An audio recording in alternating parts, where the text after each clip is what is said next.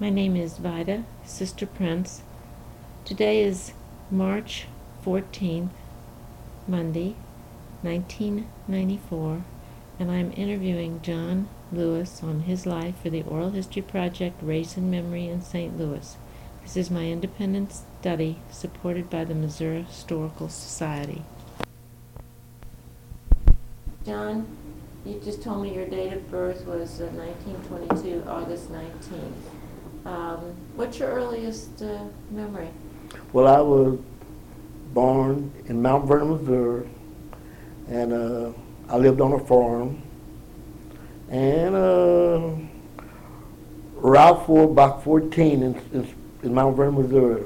And um, Route 4? Route 4, Block 14. Uh-huh.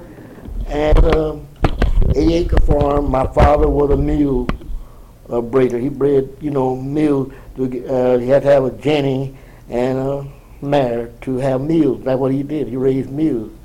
And uh, my mother died when I was about six years old. And my older sister, Alice, was mostly taking care of me and raising me.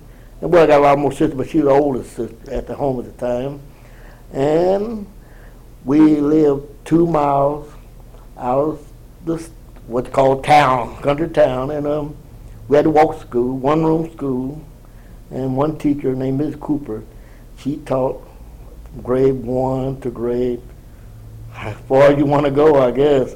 And um, what happened, uh, like on winter days, with two miles a long ways to walk, and uh, winter days, our lunch a lot of time was um, your hand warmer, which we would boil eggs, two eggs for our lunch, Mhm. and we carry them to school, and that way we keep our hands warm going to school. Oh, let's go. John, let me. Okay. And um, I uh, went to school. Well, while I was down there, we had the farm, and I had to milk about seven, eight cows a night and morning. And um, then when we got older, about the sixth grade, I graduated in, in Mount Vernon. Then we moved to Spring, but please believe me, in Mount Vernon, I didn't realize I was black. I, you know, because small town, I was my dad, one of my dad's children, and uh, really we didn't have no segregation nothing in Mount Vernon. No, sir. But no, but when I got to Springfield, got the big city of Springfield, Missouri, then you found out different things about because you know this is the largest town, you know, and then um, How'd you find it out, John? well, where you find out because they got signs up, you know, like some signs, What they say? and uh, going to show you had to go up to the, the top balcony and things like that. What the signs say?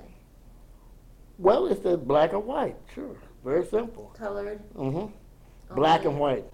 Black and white? Yeah, it says black and white. Some says colored, some said white, some said black, some said white. During that time, it wasn't just thing. Uh, you know, what I mean, now it's black all the time, but there was colored and there was black there signs too. And that was over the, the restrooms? Well, yeah, in restroom, Drinking? yeah, and shows and things like Shows. yeah. You went to the same shows, you just went upstairs? Went upstairs, right, and uh, then I moved. Like I said, I moved from Mount Vernon to Springfield in 33, 1933. John, let me, let me just ask you a question. There were no whites in Springfield, or it was Mount Vernon, or it was so small that everybody was the Everybody, same? yeah, there's only only black people in Springfield were my my my mother's sister and her children, and which my mother died, and uh, that's about it in Springfield. Just uh, two two three families in Mount Vernon, in Mount Vernon, right? And um, so that's the reason why. Well, the school teacher, Mrs. Cooper, she had uh, three children uh, going to school down there, but uh, that was all down there, and. Uh, You mean three, three, three children she had. There's about, I'd say there's, um, see, we had a big family. There might have been 10 or 12 or 15 people in school, and that one room school down. there. and they were all black? Yeah, all black. Oh, definitely all black. Oh, sure. And uh, when, uh, as I say, when I left Mount Vernon, Then I moved to Springfield, and I got that one in the seventh grade. And the, the funny thing about it, there's a teacher in, in the school, Lincoln, Lincoln High, Lincoln School in, in Springfield. Her name was Miss Fulbright. She was so tough. A lot of people quit school to keep going to sixth grade with her. And I was very fortunate that I graduated in sixth grade in Mount Vernon, so I started seventh grade, so I didn't be bothered late, which I knew about all the time. So then when I went to Springfield, when I was in Springfield, I started working at a place called Grimm Barbecue, and also shined shoes, and uh, did everything to make a nickel. 'Cause I lived with my sister and my dad, and my dad died about oh say um, about three or four years later after we moved to Springfield. Then my sister and I, we lived together. And then after that, then my sister got married, and my older brother, which was living in Springfield at the time, moved to the house where I was. So we, I lived with my older brother after, after my sister got married, Alice. And um, I worked, I worked around in Springfield, graduated from, well, really, I had a, cutest thing what happened, I was, lived right across the street from the school, and I wanted to join the Scouts. So I did join the Scout, but I got put out two or three times on account of eating peanut butter in the Scout, you know, at, I think it was on Tuesday night to go to Scout meeting. So, but I finally got through the Scouting, I did very well in the Scouting, and uh, then I, um, just like I said, I worked at Grimm's, and then there's another place where I started waiting table too called the Townhouse. It's on a square right there at St. Louis Avenue in Jefferson in Springfield. And uh, I never forgot an older waiter. You know, I got I got to be in charge. So the old waiter always told me that one thing about it, Johnny, you'll need me before I need you because he's very smart and he knew about the trick. And I didn't know anything. I was just catching on. The man was named Howard Garrison. He had a place about 18 miles out of town called the Half Hill Tea House down in Springfield. So he had a townhouse where I worked at the townhouse. And then uh, I graduated from school, Was it the, which grade? 12. Twelfth grade? Yeah. Then my I had two sisters already in Lincoln, and uh, I went up there and stayed around Lincoln a little while. Didn't do any good. So then I come back to Springfield at Lincoln University, of Jefferson City. Then I, Did you start Lincoln? oh yeah, I started. Then my sister graduated, which I didn't have no more people to iron, iron my pants and shirt. I didn't have iron, so we was on NYA. So it took eight years to get a four-year course, you know, because you worked. So NY, what is it? I don't know what that stood for. I mean, I just up there, you know. NY, It was um. wh- what's the initials again? What did I say? I thought you said NYE, but I, No, NY. I can go back and listen. Okay, N, Yeah. Then then I'm going. yeah. Well, and after I got back home, which I was back to Springfield, then I went to work at Fort Leonard Wood as a waiter at Officer Club, E ERTC Club, mhm. And I worked there for two or three years. You know Fort Leonard You know where Fort mm-hmm. Leonard? Yeah, worked there about two or three years, and then I come back to Springfield. And about 44, that been 44, I decided to, to go on the railroad, which some some of my friends had started working on the railroad. Now, this So- was what year? 44. Forty-four? Four. Okay. And- you, so, okay. Then I found to my friends in Springfield, asked them how to get on the road. So then they told me I had to deadhead to St. Louis to work out as commissary out of St. Louis because they had no place to work out of Springfield. What's Deadhead?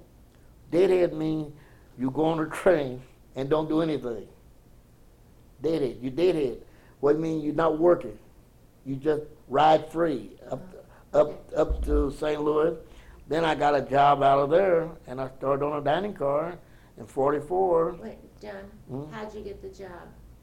Where did you go? Who did you I talk went to? I went to the commissary. You had to go to the commissary and. uh, In uh, which yeah. St. Louis, St. Louis. the Because- Where was it, John? Union? Station, Union Station, Union Station, down Union Station, and uh, I got in with Mr. Emerson. His name was Emerson, W.D. Emerson, and he hired me right away because they, needed help. So, he, in fact, they sent me out there next day. Did they give you a choice of jobs or No, they, I was a waiter, you and, and I worked. They started me out on the Blue Bonnet, was called Number Seven, out of Springfield. I mean, out of St. Louis, and you go to Oklahoma City and come back in on number eight. That's coming in at twelve fifteen at night. You leave out at one fifteen the daytime and get back the following day at twelve fifteen at night. I worked on that for a while. Then I moved up to the Now, can I ask you some Mm. questions? Um, what did it, was, tell me the jobs on the railroad. well, it's the conductor? Well, on the con- on the train, there I wasn't uh, the conductor. Which you have to have a conductor and a brakeman at all at every train to run. You have to have a conductor and a brakeman, annually a porter. That consists of a crew, and the, And who is white of those at that time and who was black? well, uh, the, the white was the conductor and a brakeman, and the porter was black. And you know when you like when you run, you're running to Oklahoma City. They draw a curtain. As soon as you go out of Missouri, you draw a curtain for where the black people stay, you know, see, were seated on the train. On the train? Yes. And then they had a curtain in the dining room where the black people could eat in the dining room on the train. And then at night, You mean a curtain in between the white and the black passengers? Or no, the, no, or they, the windows? They, they seat, they seat, they tell the people like when you was when you was going to say you go to Oklahoma City, you get on St. Louis, they'll seat you black, they'll seat you up where they're gonna pull the curtain. They won't let you sit back here.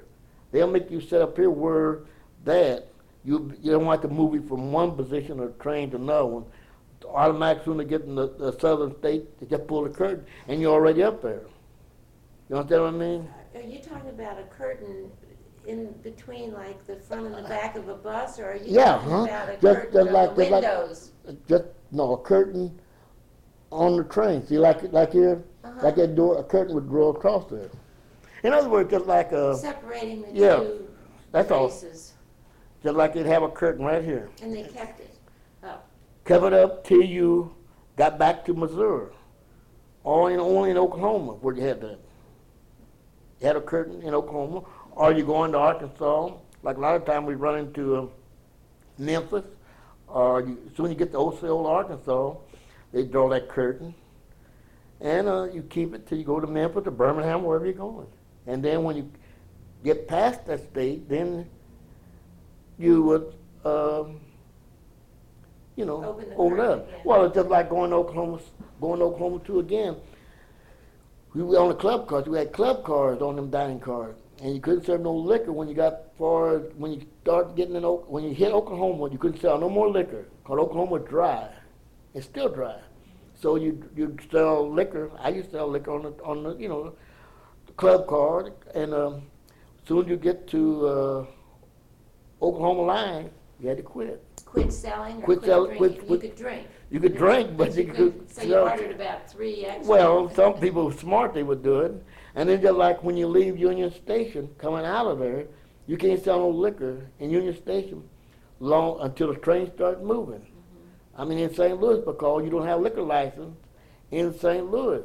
You know what I mean? In St. Louis, so you you you can't sell no liquor till you leave out of St. Louis. In, word, in other words, the train got to be moving before you can sell liquor. And then you cannot sell no liquor in Oklahoma. So Who's the one that pulled that curtain? the conductor, conductor, sure, conductor, called conductor. That means he the train conductor. He's in charge. Tell me about the conductors, John. Conductor, very nice. I mean, to me, they were very nice. I mean, in fact, the conductors were all out of Springfield. Uh, see, and that I knew him. My brother was a train porter on the train, and I knew him. But they, they were real nice. Really, the conductors real nice. I mean, they only thing they did what they had to do. They were told to pull the curtain. They had to pull the curtain, and vice versa. And that's it. But I mean, far as uh, calling names or no, conductor very nice. And I knew the engineers, knew a lot of engineers that run the train, and um, yeah, they were very nice conductors. Okay, um, uh, what was your day like? I mean, did you, in your accommodations and, Well, what we, like I said, we go in Oklahoma City. When we get to Oklahoma City, there was a place or house about oh block away where we slept. Stayed there all night, you know, and they had sleeping quarters for us, which they club they paid for on that particular run. Now on another run, we had the dining car is tore down, table tore down. You been on dining car? You been on dining car? Yeah. Tore the tables down, and there's possum bellies up under the floor. And a possum belly, which is What? possum belly they call them. possum belly? Belly, okay? Just like a possum carries their little baby, there, we carry our our beds, our mattress, and uh, cots, and uh, we make a, they pull a curtain, draw it all the way across here, and have all the beds in the dining car all the way across. You ever see that before? No.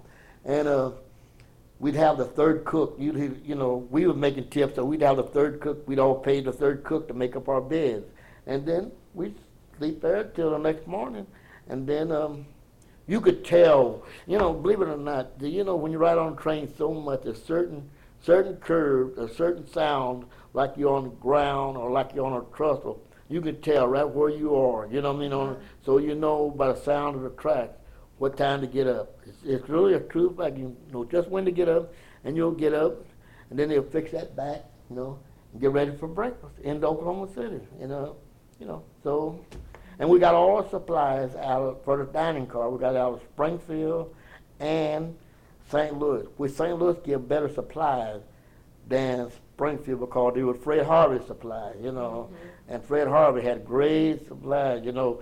Really, it was an old joke about said about Fred Harvey on the dying bed. He said, "Remember, chef, slice it thin, because that way you make more money." You know. So really, and uh, the dining car was really great. I mean, I enjoyed our run. Most fun on a dining car was when when you like to go to Miami or uh, Fayetteville Arkansas. You go up to go up South Bend to get Notre Dame, and bring them to Fayetteville Arkansas, and. Uh, you stay down there at the football games over with. And like I know when I got Leon Hart, you know, he was a very good tight end from Notre Dame. He was a huge guy, about six six. Uh, Leon Hart? Leon Hart. He played for Notre Dame back in the middle 50s. Middle, no, about, no, no, middle 50s, middle 40s, about 46, 47. Take them down to Fayetteville, they played the, Hog down there. Then we take them back. So really what we do, we just feed, feed, feed up and down the train. But I tell you the most saddest time on a train, like we used to come in, we've been out for a week on a soldier train, you know, feeding soldiers, and we get far at Tower Grove.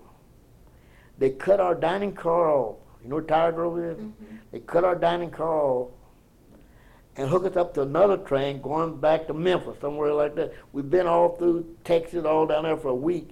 Then we think we're going home. They get a wire, conductor get a wire, and for the steward to tell the steward that they're cutting this diner off at Tower Grove and taking this dining car to Memphis or Birmingham, So you like had that. to keep going. You had to keep going, going to Birmingham, You thought you were going home, but. going uh, Birmingham. Let me tell you what happened to me in Excuse Birmingham. me, what was that word, warning? Got a, he got a what? A telegram. Oh, a The steward got a telegram that said they needed you. that, that they're gonna take this dining car off at Tower Grove and hook it on the train to going to Birmingham. So, Okay, Now tell me what you were gonna do. so what I said, I was down in Birmingham. I had never been there before. So there's in Birmingham there's a Fourth Street and a Fourth Avenue. You know, Fourth and Fourth they call it. And I was gonna catch a bus. They took down to the yards. You know, so I put my nickel down. I don't know a dime nickel. I had to put it in my front. You know, go put in here in the front. And then I had to go back to back to get on. And every time before I get back to back, the train, the bus done pulled off. So I spent about 40 cents trying to catch that bus. So I give up because I never could get back to the back quick enough to get on that bus. Because then I had to, uh, then I just end up catching a cab down to the yard. And down to the yard in Birmingham, they have a man there called the Iron Man. You know, big monument down there. It's a really beautiful place. And the most amazing thing, what I liked about the yard, Erskine Hawkins lived right there at the yard. You know, you heard of Erskine Hawkins band? Erskine Hawkins band. Band? yeah, Erskine Hawkins. And um, you could see his home there. It's beautiful. Birmingham's a nice place, but boy, it's terrible. And, and talking about black, colored, and what, you could not do anything in Birmingham. I mean, it was so terrible. I mean, you know, it Springfield was nothing compared to Birmingham. And where did you stay in Birmingham?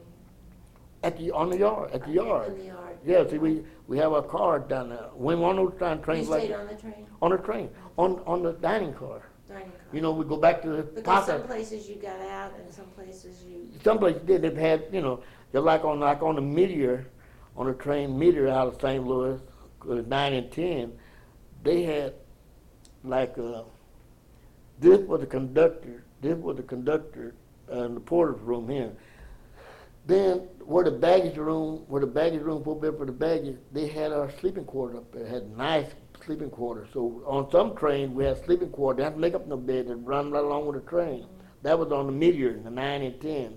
But like on the Texas Special and the Blue Bonnet and the Will Rogers, we had to, you know, make down. so if you had a run where you got off and then you, I mean, why would you end up, why would you be getting off and staying at somebody's boarding house? because you the, the dining car move goes back. That dining car goes back. I wait on another dining car, so there wasn't no place to sleep. We had to sleep at this boarding house. And then you caught another train? Another another dining car. Back. And, yeah, back to St. Louis. Tell me about the boarding houses and who ran them and, and Well, the peop- why you stayed in a boarding house and, well, it was it was nice. Uh, black people operated, it, and uh, they was uh, they was very nice. I mean, cause that's all they had different crews there every night, and they, they was, it was nice. It was it was really nice. It was really nice. Oklahoma City, you know, Oklahoma City is not a bad place. I mean, it wasn't near as Jim Crow as Springfield. I don't. I think Springfield the biggest Hoosier town in the country. Back today, it's terrible. And Oklahoma City has always been nice. I like Oklahoma City, but uh, Springfield, oh, it's terrible, terrible. I don't know how my sisters and brothers still live down there. why do you think they do, John? Well, I guess you get used to anything, but I never could get used to Springfield because um, What made them worse? I don't know. I had some real good friends. I had real good Jewish friends in Springfield. You had a shirt, a fellow shirt, had a, a very good jewelry store down, and they had the Mo Feynman, had very good people. Had a boy by the name of Sid Lurie. He went to Drury, you know, where some of your, you know, where um, Percy's, which one went, Percy or Paul went to Drury in Springfield? I'm not sure. One of Paul's kids. You know, was Percy, because Paul was like an artist or something. mhm. Um, And, uh, which we're in, oh, we're in Springfield.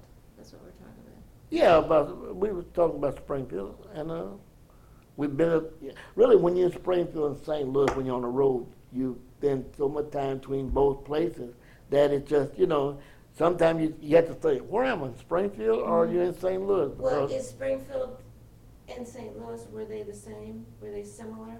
What was St. Louis like compared to other places? As Well- far as the race part of it was? Oh, well, St. Louis was very good compared to Springfield.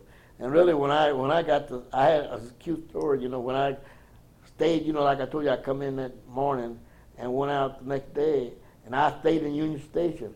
And I went back and told people St. Louis all right, but got a top all over it. You know, Got what? top all all over. Cause really, you know, you, you stay in, and that was a huge. That's a huge place. I think they got tracks, train tracks from one to forty some odd, and that's a lot of train track. You know, backing in there. You know, so yeah, it's really great. I really enjoy the railroad. Really enjoy the railroad. But, John, uh, the- you, I, I'm not sure I understand what was so bad about Springfield. Do you know? Well, Springfield is just You ever hear people talk from Springfield? The white people, you hear them talk? Mm. They just, it's just, just a terrible place. It's, I mean, I just never could. Speaking of speaking of Alabama, Birmingham, I got sent back on a on a on a freight train because I couldn't get along with those people down there. The head guy guy by the name of Mr. Crenshaw, he was the head of of the dining car service in, in Birmingham, in Memphis, really was Memphis. So he took care of Birmingham, Memphis, and Kansas City. That's that's his division. And uh, I got in trouble with the the steward, I think it was. So I got deadheaded back all the way from Birmingham to St. Louis. What kind of trouble was it? Well, you know, uh, they want to call you a nigger or different things, you know, and uh, I didn't uh, approve of that, you know, so I just uh, just couldn't get along. So I didn't run down Birmingham very much because I couldn't get along with Crutchfield, the man in charge between Birmingham and Kansas City. I did run between Kansas City and Tulsa for a long time, you know, on, on the snack car. But speaking of snack car, I thought about, you know, I, I would, had a trip or two between St. Louis and um, Memphis. And uh, after I left out of Crystal City, there's a curve down there you hit. And a, a white man, you know, we have we have a counter, you know, little little seats, about four or five seats in the counter. So I hit, I'd give this man a cup of coffee, and uh, and uh, he uh, hit this curve, so the coffee went in a saucer, and a little coffee went, and he said, I said, wait a minute. I he said, no, no, no. I said, you're the best waiter I've had in a long time because you saucered my coffee for me. And he gave me a nickel tip because I was a fine waiter because I put coffee, I didn't aim to put it in the saucer, but that's the way he drank it out of the saucer. Oh. And he said, I give him good service because I saucered the coffee for him. so a lot of little, you know, you know, it's so much fun going on a train, you know. And like a lot of nights, uh, I didn't have, uh, I didn't feel like, you know, the conductor, train, I mean, the Pullman port conductor you know, on the Pullman. They had a lot of Pullman cars, you know, about three or four. So if they're not filled up, instead of me going back to dining car to go to sleep, I go in a Pullman and go to sleep, you know, because, you know, you It's okay with them. okay with them, and you feed them a little breakfast, you know, you know, you rub your back, I rub mine, you know, back to verse, you know, so What's working together? yeah, and uh, you can, boy, those are some good sleeping. Those are, you ever been, you ever slept in the drawing room? Oh, yeah.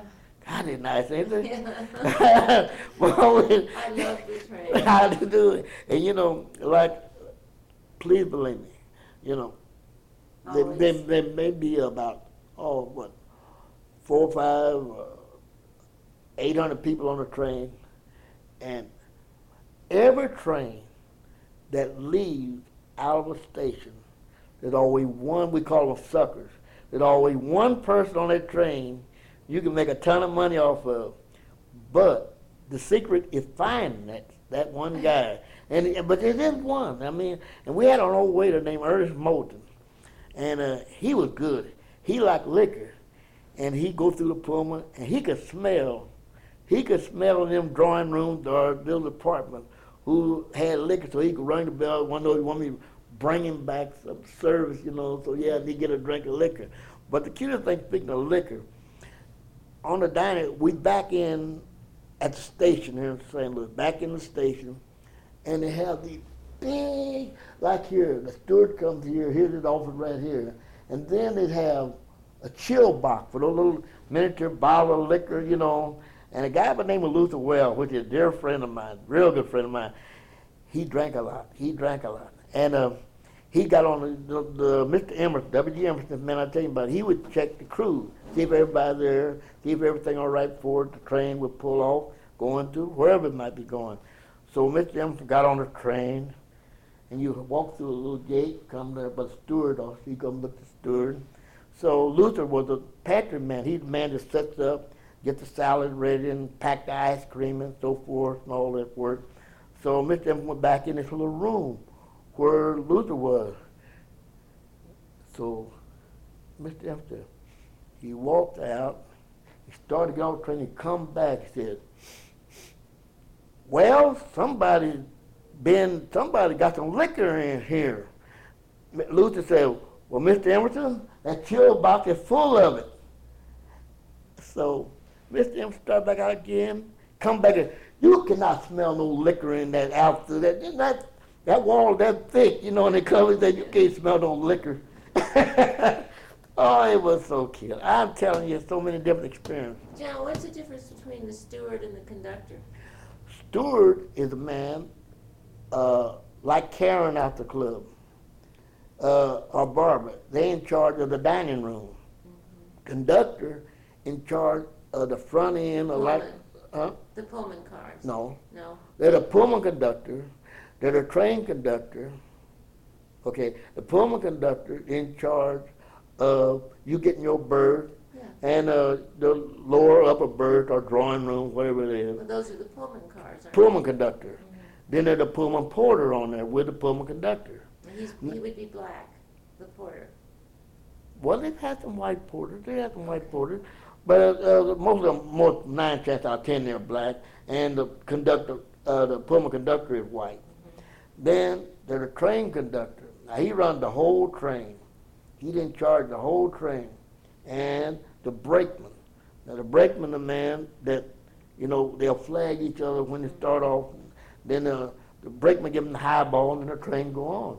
The Train porter is the man to open the doors and for let the people passengers on or the conductor be out. But, but. Stool down there. yeah, put the stool down there and let them on. In fact, the train conductor and the Yeah, pullman do that. do that to let the people on. Right. Steward's in charge of the. Steward, yeah. What the steward does, he steward and the waiter, like I tell you about Wells, in charge of the pantry. The chef cook and the steward and the, and and the pantry head pantry man, they'd order supplies. They, in other words, they come out and they order like what they need, a gallon of ice cream or a sirloin or whatever they might need, and then they they send that in by the conductor, and he Okay. Thanks. Go ahead. right. You, you go. All right, and uh, the steward would put out the menu. You know, when you sit down, and uh, the guest would sit down and give them the menu. Then the waiter take the order and go take it, give it to the chef, and you put the tickets back up on the desk. You know, a little desk. The steward got around a little desk, and he priced the tickets. Then you take them back and give them to the guests when they get through. You know, so I guess uh, but we used to get slick sometime on the dining car. The Get first slicked? get slick, slick, slick. You know, uh-huh. hustle some money. What we do, we we put out all the tickets. You know, put out all the tickets on the dining car. Each person write down what they want, and then we would we run those tickets over again for the next next seat, the same one. So that way we'd have a, a price of a steak or something like that on, you know. Oh, you know, we go, got to make some money, you know. You you know, don't gonna work for nothing, you know. Because the company, they expect, you know, you you allowed to make a little something on the side. So that we used to do that. And, but the steward, you couldn't do it all steward. Mm-hmm. You had to pick your steward. They had some tough steward, had some hard steward, and had easy steward. The steward, well, well, what I say, the steward took care of the whole dining car. And that was his job, to take care of the dining car at all times. What did people call you? What did the guests call you? Springfield. My name was called. They never called me Johnny Lewis, or the people, the, the people I work with, never called me Johnny Lewis. They called me Springfield because I was from Springfield, and that's that's the reason why my name was always Spring. And still, I got people right here now in St. Louis that still call me Springfield. But I mean, if I were a guest and I got on the train and you were waiting on my table, and what would I say? Hey. We had our name. We had our name. We had oh, a name had back. name tag. Oh yeah. Oh yeah. Johnny have a name. Oh sure. Had a name tag. Anybody ever call you something you'd rather have not heard? Well, very unfortunate, yeah. They'll call you bad name if they start drinking, especially in a lounge car. You know, the funny thing, true, trueness, true a person come out when they start drinking. I mean, and, and when they start drinking out in the lounge car, you know, they'll start calling you, hey boy, or this, or different things, or nigger, or whatever, whatever they, whatever they been common, used to call them black people, they would use it, but, uh, uh, as a whole, it wasn't that bad, but it was it was bad enough in some cases, you know. So like like uh, one man got on at Dallas, got on at Dallas Union Station, and we come to St. Louis. So he um, come in a dining car and said, uh, do you know, I promised a guy, what was his name? Boy, his same name was Boy. And nobody was saying. I said, oh, I'm Boy. He said, okay, here's this hundred dollar bill for you. I mean, you know, you know, because he gonna give a boy a hundred dollar bill, so you know, he get, he get, he, you know. Oh, John. And let me tell you another thing. What happened to me coming out of Springfield? And he gave it to you. He gave me a hundred dollar bill. And let me tell you what happened uh, coming out of Springfield. I had, you never been Springfield. A rich man named Mr. Rubenstein. So help me. He delivered. He had a Rubenstein furniture store down on Campbell Street, which you know I knew about Springfield well. So he got on, and I knew him because I bought that Rubenstein. So uh, he got on a train that morning, coming out of Springfield, going having breakfast in St. Louis on the Texas Special. So Mr. Rubenstein sat down at the he sat down at the table, you know. Remember, I want to tell you about tables too when I get through this. So Mr. Rubenstein sat down at the table, and he said, uh, "I said, hi, Mr. Rubenstein. Good evening. Good morning." He looked at me and said, "How do you know me?" I said, "Well, look, I've been dealing with you for three or four years, and uh, you know, I bought clothes down Rubenstein." So he said, "Waiter, what should I eat this morning?" I said, "Well, have whatever you want. You can have some orange juice. How about a little glass? Cause we squeeze on orange juice, fresh squeezed orange juice. Have how about a little orange juice, or ham and egg, bacon and egg, or whatever, pancakes, whatever you like." He said, "Well, I'll tell you, Johnny."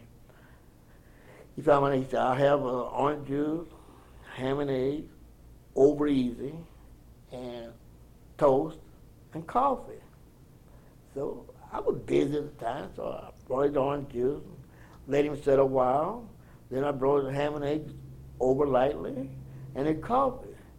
And um, he was eating there. He was eating. He looked up at me. He said, "Johnny, come here." I said, "Yes, sir, Mr. Rubenstein." How long you said you've been knowing me? I said, "I've been knowing you about three or four years." He said, "What kind of waiter are you?" I said, "They call me a pretty good waiter." He said, "No." Said, "You remember my name for four or five years, and forget my toast in five minutes." He said, "You ever work on New York Central?" I said, "No, sir." And he said, "You never will." it's true story. True story. Mr. Rubenstein. I knew a lot of, like I said, I knew a lot of Jewish people in Spring. The Netters, the the Swab, the, uh, the real good friend of mine, the Karshmer. He was a, he was a mayor of Springfield. In fact, Lee, you know Lee Laycop, Dr. Yeah, Laycop. uh-huh. You know when he had his what was it, a Vop Mister? He had a Vop Mister up here about two or three months ago. And this girl named Tack Karshmer, she used to teach piano lessons in Springfield, and her father was a mayor of Springfield. This going back, she knew I worked at Westwood. It's been fifty some years ago. And she said, "You don't look like John." I said, "You don't look like Tack either." Cause, 'cause she come up the way. She come up to the Mr. Lee Lee Laycop. Uh, she's kin to Lee's wife. That's who she is from Springfield. But I'll tell you about the table. See, on the dining car, you have a, a four and a, a two top. You know, we have like a two small. Then you have a 4 So these are your tables. You, like if you come in the dining car, instead of me putting you on a two top, I put you on a four top. You know why? Why? Because for some variable reason, a woman will come in with three or four kids, and and her, and if you block your four top, she can't sit on your table. That's a trick of on the dining room dining car, because you're not gonna make any money off four kids and a, and one woman. So what you do, you block your four top, and the two tops you can't sit on them with all these kids. So what you do, the first person come in, you grab you grab a single person or two or two people like you, Mr. President, and put it on your four top. Cause what if you don't? Here come a lady in with a whole bunch of baby bottles. You got to warm up the baby bottles. This during the war, you know, warm the baby bottles up, and uh, oh, you don't make nothing off this. You, you get broke. Tell, tell me about during the war, John. Was how did it differ between regular service and what did you see there during the war? Well, during the war, the service, like a, you know, like a service on a dining car, like food service, mm-hmm. or what? Great, Fred Harvey had the finest service in the country on the road. I mean, really, I'm serious. And in fact, when I worked on the railroad, I also was working in American Hotel at the time too. There where Nick and I learned met each other. And he was down at American Hotel at the same time I was down there with him. And because Nick and I come out to Westwood the same time, you know, Nick got the head waiter job out there Yeah. in '53. Like I come out there, and he come out there as head waiter. So we worked in American Hotel together. So what I'm saying that uh, I worked on a dining car at the same time I was working down at American Hotel. Like I met a good friend, the Al Arthur Finn. They used to go to the show all the time. You know, they go to American Theater, a lot of shows down there. And the Reitmans, I know you don't know them. You may not know them, Bill Reitman and his. Well, they, they come out. Uh, his brother comes out all the time with Harold, Harold Abrams, Colonel, Colonel Abrams. Them. But what I'm saying, I knew met a lot of people. Now I met my lawyer, Matt Lee Brock. He was in the Fulton building. I used to serve him down at American Hotel. A real good friend of mine. He was my lawyer he passed away. And what I'm saying that uh, between the railroad and the dining and the train, I met a lot of people, a lot of people, you know, through both places, you know, between the dining and American Hotel. But uh, When did you stop working on the railroad? when I when I started at Westwood, So, oh, oh, you went, well, when did you work at the American? Hotel? Same time I was on the road, because I didn't have enough seniority to work, you know, during the time, it, during uh, around the 50, 51, they start taking off, to, like, used to have like second nine and second, every train out of St. Louis you'd have a double up, like double seven, double nine, double ten, double one, and double two. But when business started falling down, it had just singles. And then you had seniority when railroad traffic start falling down, they start taking off the, and then they start, then they end up taking everything off, taking everything off. But uh, How was that for you all that love the railroad or, or, well, I missed it, and I still miss it. But I've had so many friends now after the club that really I don't, I don't pay any attention to. People always say, "How do you remember people? How do you remember their names or this and that?" and that?" Well, you have three. You put people in three classifications. One you don't care for, one you think a lot about, and one is just average. So you have that. You have that classification, and uh, just like uh, on a train, you grab a person like Will Biederman. I just grab him first. He, he had to open up store in Springfield. Well, he'd been in his department. Well, I'd take him. I would let him come to the dining room till I got my station open. I go get him because you know you're going to have a $20 bill waiting on him on a train. So you, I'd have him wait, then I'd bring him in the dining car, you know. And uh, people on a train, you always know, you remember the people, but you can't remember did they over tip or did they under tip. And, and you have to think, you know, you, you say, well, I'll take a chance because he might over tip. And that's, that's, that's where you have to gamble in life. You, you either, you know, go to extreme. No one very seldom at the middle. No people are at the middle, you know, at, at life in general. They either one extreme? one extreme to another. You know, they just not there in the middle. So How much, what kind of salary did you get when you started? on the train, on the train, uh, you made about um, in 40, 44, made around around six hundred dollars a month. Big bucks, big bucks. Like when I started at Westwood, make a guess what my salary was at Westwood. Yeah, mean, Make a guess. Westwood Country Club. Two hundred and twenty-five dollars a month. Oh, a hundred and twelve fifty every three weeks.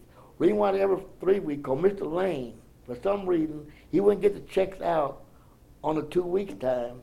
He would get them out about three or four days later, so he got hundred and twelve fifty every two weeks, and we got that for a long time, for a long time, and then we started getting more. But I mean, I'm just saying that that was start two twenty five. What did you end up on the railroad making? Um, I can't recall because see, I was working extra. You know, I was telling you that I took the train. Didn't, didn't get any extra. Some months I would make a whole ton of money. Next month I wouldn't make that much because I didn't get that many trips. You know, But um, I remember one time I went to, to Houston, Texas, and we played poker. You know how all the guys we played poker down there, and I got broke. And when we got to Springfield, I didn't have no money, so I had I had about forty cents in my pocket. So I stopped over. This train there about a half an hour. I went up to the drugstore in Springfield, and Evans Drug on the corner of Boonville and Square, and got me thirty cents worth of Kool Aid. I went back to the train, made this Kool Kool Aid up, and I made twenty five dollars on this thirty cents worth of Kool Aid. You know, taking it up, serving it up in the up in the coaches. You know, called. Uh, and, and another thing, when you when you served on a train, like on a soldier car and things like that, we put kitties out. You know, kitties so they give us tip. So we put a little dish out with, we had to put a little dish out like quarters or hay. We had one waiter, his name was Simon Williams. He put pennies, and that's what he would get. He couldn't figure out why he would get pennies in his bowl, and we'd get quarters and half it down in our bowl because he was so stupid. He put pennies out, and his Put pennies pennies, in his so the people would, would put pennies in his bowl. Did he ever catch on? I don't, I don't know. Oh, I tell you. It sounds like, John, that you, you had a constant, you had to keep it on your mind about the money and the tips. It was foremost. Oh, was Oh, very yeah. You- important. Very important because see, you had children. I had, I have ten children, and two or three of them went to college, and uh, the one that wanted to go, and uh, you know, uh, you had to make, you had to make money. You had to make money. I mean, money was the name of the game, you know. And uh, I'm sorry, but uh, but I did make good money. I made, I made good money at Westwood now in the last. Ever since Mr. Rackman, you remember Mr. Rackman come here? Mr. Who? Rackman, Rackman, the manager. Racking. Yeah, yeah. He was there right after Mr. Rhodey, and uh, he put us on commission, Uh-huh. and then we started making good money out there. Oh, But now they took the commission away, so I don't. I'm not. I don't work but day. I don't work but day two weeks, so Yeah. it don't make no difference to me. Cause I'm. I got. I got mine made out. You're almost. Yeah. John, what did it mean to be a railroad uh, man? What did it be? What did it mean to you? What did it You mean mean to you? You really got to be real flexible. You got to, you know, have a gift of gab, and you, and you got to be healthy. Very important to be healthy because a lot of times you stay up for a couple, three days, four days before you get to sleep. And the most important thing is seeing the country. There's so much you can see, so much you can. And the most amazing thing about uh, uh, every town, I've been mostly every place in the country, and very unfortunate, on every corner, there's a church and a liquor store. I mean, I don't care where you go. You can go to Oklahoma, you go to Texas, you can go to California, you go to St. Louis, you can go Ohio, go to Michigan. They all, everything ends up practicing the same thing. I mean, it's the same soup warmed up over and over every time. You, know, you say, well, I'm in Oklahoma City, or I'm in Tulsa, I'm in Birmingham, I'm in New Orleans, wherever you are. It's the same identical thing. That you go, you go out the street, you got three hour, four hour, seven hour layover. You got the same thing. You got the tavern, the pool halls, and the churches. They all compete with each other. And uh, like when I was going to Lincoln, down at the foot in Jefferson, they got pool hall, they got the tavern down the foot in Lincoln. You know, everything got the same thing. I mean, you, uh, my wife said, John, let's go to Detroit. What do you want to go to Detroit for? It's the same thing in St. Louis. Oh, I want to go to Pensacola, Florida. It's the same thing everywhere you go. Like the malls. It's it's the same soup warmed over. I mean, just like menus. I I see Barbara and them, uh, different people making out menus, or you know, change making the menu. But when they end up, all it's gonna be is meat, lamb, fish, chicken, and bread, veal and bread. It's the same thing. I mean, very unfortunately, they may call it a different name, like a Oscar or, or Dory or a different thing, but still it's the same thing. I mean, what can you put on the menu? John, what, what was it like, um, what kind of status did your job have in the black community? The railroad, being on the railroad? Well, uh, it really, it really, in a black community, we here in St. Louis or, or uh, it was really, I'm, what I'm trying to say that um, I think that you would have more appreciated, you know, being on the railroad. You looked up a little, you know, a little more. I mean, people like, you know, our union was uh, pretty good. It's a railroad brother, brother railroad. Uh, You're gonna get into that. I ask you that because, um, um, other people said that they thought that the railroad man oh yeah, was really special Yeah. he had been all over. yeah. But uh, to me, see, that's the funny thing about me. I I never, you know, m- and my wife always says, "You're the coldest person." You know, you know what I mean because I don't. Um, nothing excites me like. Uh, she said somebody's sick and she start crying, you know, and I don't have no. I just, you know, I don't know. I just, I just have no feeling. I just, you know, I have feeling, but it don't, it don't, it don't, no tears, nothing like that. No. Well, I think maybe you've kept them from coming out for a long time. Uh, you know. As a kid, you lost your mother and father early. Well, really, like I was saying, my motto was be prepared. And my slogan was do a good turn daily. And my oath was, on my honor, I'll do my best, do my duty to God and my country, to help other people all the time, to keep myself physically strong, mentally awake, and morally straight. And I went by a law. I was trustworthy, loyal, helpful, friendly, courteous, kind, obedient, cheerful, thrifty, brave, clean, and reverent. And really, what I'm saying, I base my life on this. And uh, I don't see how children, boys, 11, 12 year old boys, can ever get through life without becoming an Eagle, a Boy Scout, which I'm Eagle Scout, but I'm just saying I don't see how they could, could go through life without being a Boy Scout. Because there's so much in scouting that really, really, that, uh, you know, that really, I mean, you govern your life by. Gave you a platform. for Oh, sure. Sounds Do- like it might have been your mother and father. Well, my mother, my no, mother. no, I mean the scouts.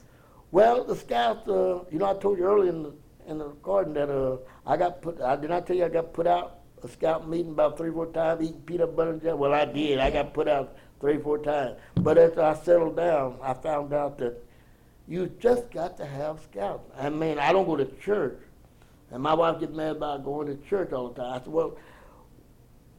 The only thing I go to church for is just refreshment course because really I base my life on Christianity because I, through my scouting I do have all the things the church has to offer. Did you did you do any more with scouting? Oh yeah, I've been a scoutmaster. I did. Uh, You if, oh yeah, I, when I was a Springfield, I did a little scoutmaster.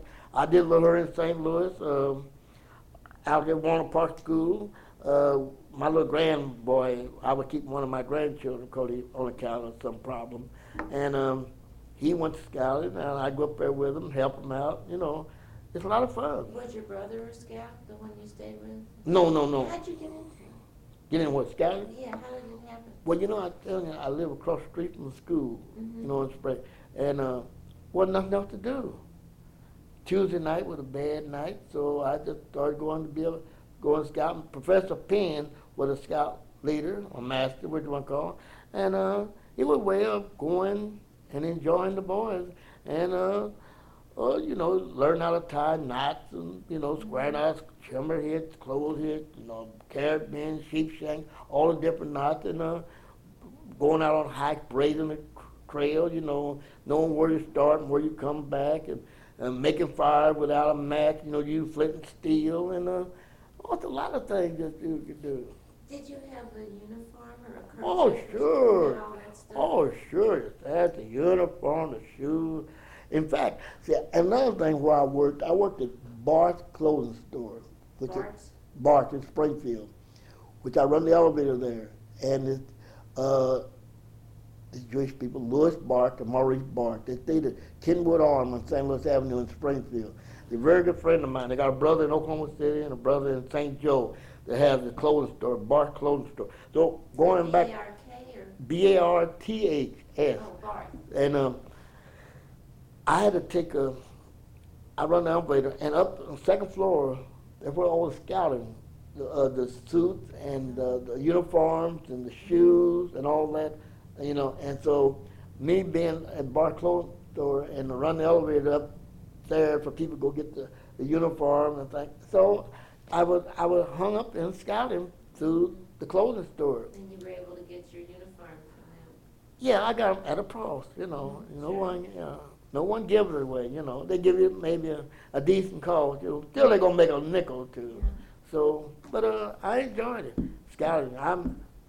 That has been my favorite thing. Besides between Westwood and scouting, that's the most education I ever had in my life. What kind of education did you get at Westwood? Oh, would you like to be around people all the time? The smartest people come. Jack Benny, I waited on him. I waited on a lot of different people at Westwood, you know, and uh, worked on a train with uh, Dewey. I had Dewey, and uh, you know, you meet all Oh, these. The pres- Uh, I mean, it was, was going to be Tried to tried to president. and his wife was from Sapulpa, Oklahoma, which is about a half a block out of Tulsa, Oklahoma. So he, we'd have a train with those, you know, politicians, Truman. We, I had everybody. I mean, you know, so I mean, really, with the people out the club, like uh, you know, uh, when I we see Art Margulis on the TV, you know, on TV, handling big cases, my wife can say, "Who?" I said, "Yeah." I said, "Well, you remember at the club?" Or we'll see, uh, oh, you know, Alan Cohen or somebody, you know, on TV. Uh, I said, "Well, they remember at the club." So really, what I'm trying to say that everybody, like Sidney Baer, or you know, I bought my first car from Uncle Percy when I went out to Westwood. I really did. He had Tucker Automobile out on Grand, and I bought a '39 Plymouth, really. And uh, he gave me a good deal on it. Then I kept that about two, three years. Then I bought a '47 Plymouth from Uncle Percy. And uh, really, he has been very, very good to me. I love that guy. That one guy I love. And I should, while I'm over here, I should walk up, up the street up here and I'm see going one. there afterwards if you want to go with me. Yeah, cause uh, you know he he's right here by us at 801, and uh, he's really a sweet man. Um, who else did you see on the train that was? Oh, Robert Goulet or uh, Jack Benny or oh, Did you see any generals? well no, but I did see a lot of generals. In, in, when I worked at Fort Leonard Wood, see, when I worked at Fort Leonard Wood, I worked at the officers club down there. The wait table, the officers' club. So a lot of brigadier generals and a lot of officers. I worked at the officer club waiting table down there. Can you tell when you walk up to a table of people, can you tell how they're gonna be, how they're gonna treat you? Can you, can you get a sense of that, if they're gonna, You can you can pretty well you can pretty well tell what people are going to eat, or who they're with, or just like at Westwood, you can if you got you got you can have four members.